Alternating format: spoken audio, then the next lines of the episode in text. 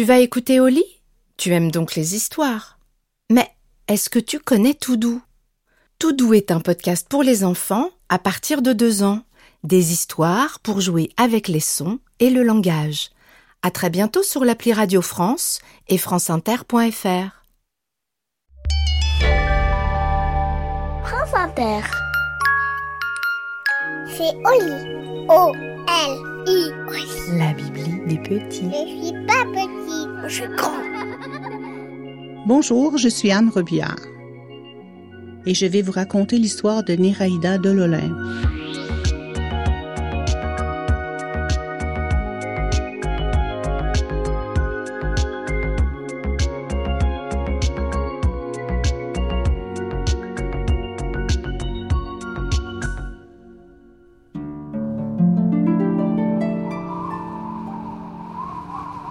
De cela très longtemps, en Grèce du Nord, au sommet de l'Olympe, un lieu à la fois réel et mystérieux, se dressait une magnifique demeure céleste qui appartenait à Zeus, le plus puissant de tous les dieux.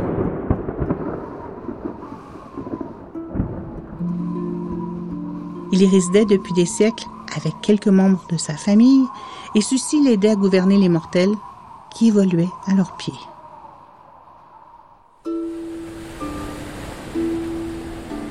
Zeus avait eu plusieurs enfants et, parmi eux, une petite fille qui avait vu le jour dans un tourbillon marin. Sa mère, une océanide, lui avait donné le nom de Néraïda et l'avait remise dès sa naissance à Zeus, qu'il avait aussitôt ramenée dans son temple. Au début, les Olympiens ne s'étaient pas préoccupés de la petite. Ils n'avaient manifesté aucune envie d'aller la voir après son arrivée. Puis, lorsqu'elle commença à marcher, à parler et à quitter le temple paternel, ils la traitèrent finalement comme l'une des leurs. Néraïda était blonde comme les blés. Ses cheveux bouclés descendaient librement dans son dos. Elle était tout à fait incapable de rester tranquille. Son père lui disait souvent qu'elle était agitée comme l'océan. Cela la faisait beaucoup rire, même si elle ne savait pas à quoi ressemblait l'océan. Néraïda était douce comme la brise, gracieuse comme une nymphe et aussi curieuse qu'une sibylle. Vêtue d'une tunique, elle gambadait autour de la fontaine de la majestueuse place Immaculée, autour de laquelle des temples avaient été érigés pour ses glorieux habitants.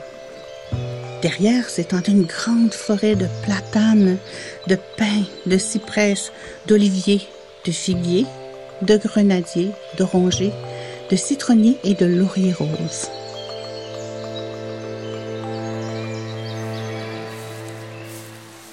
Lorsqu'il ne se trouvait pas dans le temple de son père, Néraïda aimait parcourir la forêt et les jardins, ou même marcher dans l'eau des ruisseaux. Elle adorait les fleurs, surtout les coquelicots, les chrysanthèmes, les jacinthes et les jonquilles. Elle leur confiait tous ses secrets, persuadée qu'un jour, elle lui répondrait.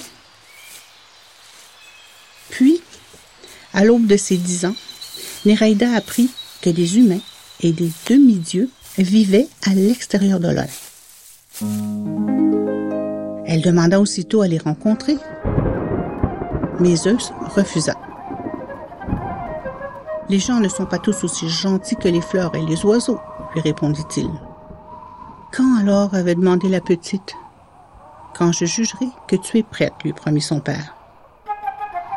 Mais Néraïda était une fillette avide de connaissances.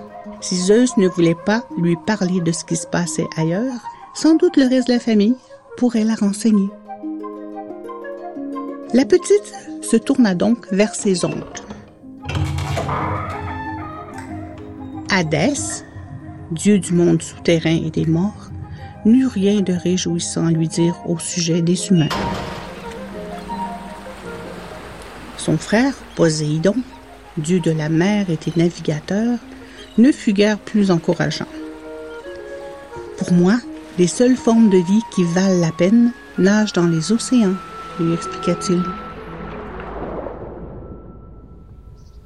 Refusant de se décourager, Néraïda alla ensuite consulter les sœurs de Zeus. Déméter, déesse des moissons et de l'agriculture, lui remonta le moral. Les humains sont des créatures aimables qu'il faut protéger. Estia, la déesse du foyer et de la maison, corrobora ses dires, ce qui renforça dans le cœur de la petite le désir de descendre de l'Olympe. Mais avant de prendre cette décision, Néréida poursuivit son enquête auprès de ses demi-frères. Apollon, le dieu de la musique et des arts, ne fit que lui vanter la beauté des femmes humaines. Dionysos, le dieu du vin et des grandes fêtes, ne lui parla que des vignes que cultivaient les hommes. Arès, le dieu de la guerre et de la destruction, se contenta de lui recommander de ne jamais y mettre les pieds. Hermès, le dieu des voyages et des communications, fut plus gentil. Il lui apprit que les humains étaient divisés en plusieurs races qui parlaient des langues différentes, mais que tous les Olympiens pouvaient comprendre. Héphaïstos, le dieu difforme des volcans et des forgerons, lui tourna carrément le dos. Néraïda s'adressa enfin à ses demi-sœurs. Aphrodite, la déesse de l'amour et de la beauté, lui parla très favorablement des humains. Artémis, la déesse de la chasse et des animaux, lui décrivit les grandes étendues sauvages, mais pas leurs habitants. Néraïda termina son enquête auprès d'Athéna, la déesse de l'intelligence et de la sagesse. Elle lui avoua qu'elle était la protectrice de la ville d'Athènes et lui en dépeignit les splendeurs. Comment te rends-tu chez les humains? demanda l'enfant. Il y a très longtemps, Zeus m'a offert cette bague, répondit Athéna en lui montrant le bijou scintillant rangé dans un écrin en velours. Je n'ai qu'à la porter, désirer me retrouver parmi eux, et le tour échoué. Un jour, il fera la même chose pour toi.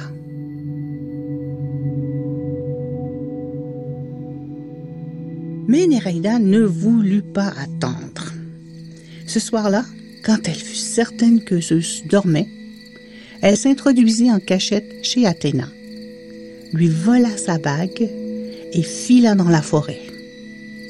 Comme elle était trop grande pour ses doigts, elle la glissa sur son pouce et l'y maintint avec son autre main. Puis, elle dit, Je désire me rendre chez les hommes.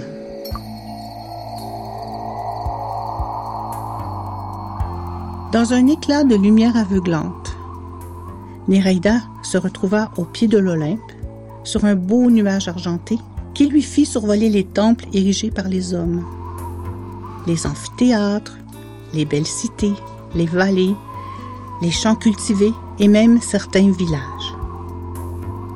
Rien ne ressemblait tout à fait à ce que les dieux et les déesses lui avaient raconté au sujet des humains. Ils m'ont dit n'importe quoi pour se débarrasser de moi, comprit Néraïda. Puis le nuage s'arrêta devant un édifice à colonnes qui lui sembla familier. Alors elle sauta sur le sol et s'en approcha.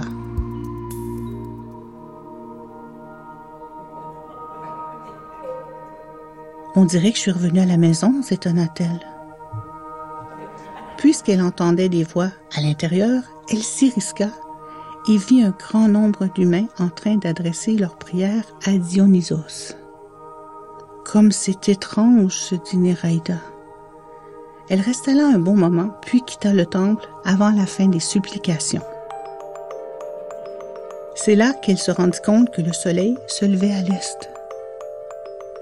Oh non, s'exclama-t-elle. Pire encore, le nuage avait poursuivi sa route sans elle. Je veux rentrer à l'Olympe maintenant, implora l'enfant. Je veux rentrer à l'Olympe. Le même éclat de lumière la ramena sur la grande place de la montagne. Mais elle n'était pas seule. Tous les membres de sa famille l'entouraient, les bras croisés sur leur poitrine. Athéna s'approcha d'elle en tendant la main. Néraïda y déposa la bague en affrontant courageusement son regard chargé de reproches. Tu n'avais pas le droit de la prendre, lui rappela la déesse. Je n'avais pas l'intention de la conserver, se défendit Néraïda, mais je suis une déesse et je possède certains privilèges tout de même. La tête haute, elle se dirigea vers le temple de son père. Celui-ci la suivit du regard sans dire un mot. Lorsqu'il fut à l'intérieur, un large sourire se dessina sur les lèvres de Zeus. Elle sera exactement comme toi, Athéna.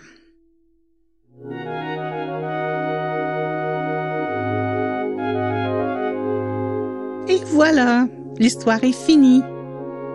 Et maintenant, au lit.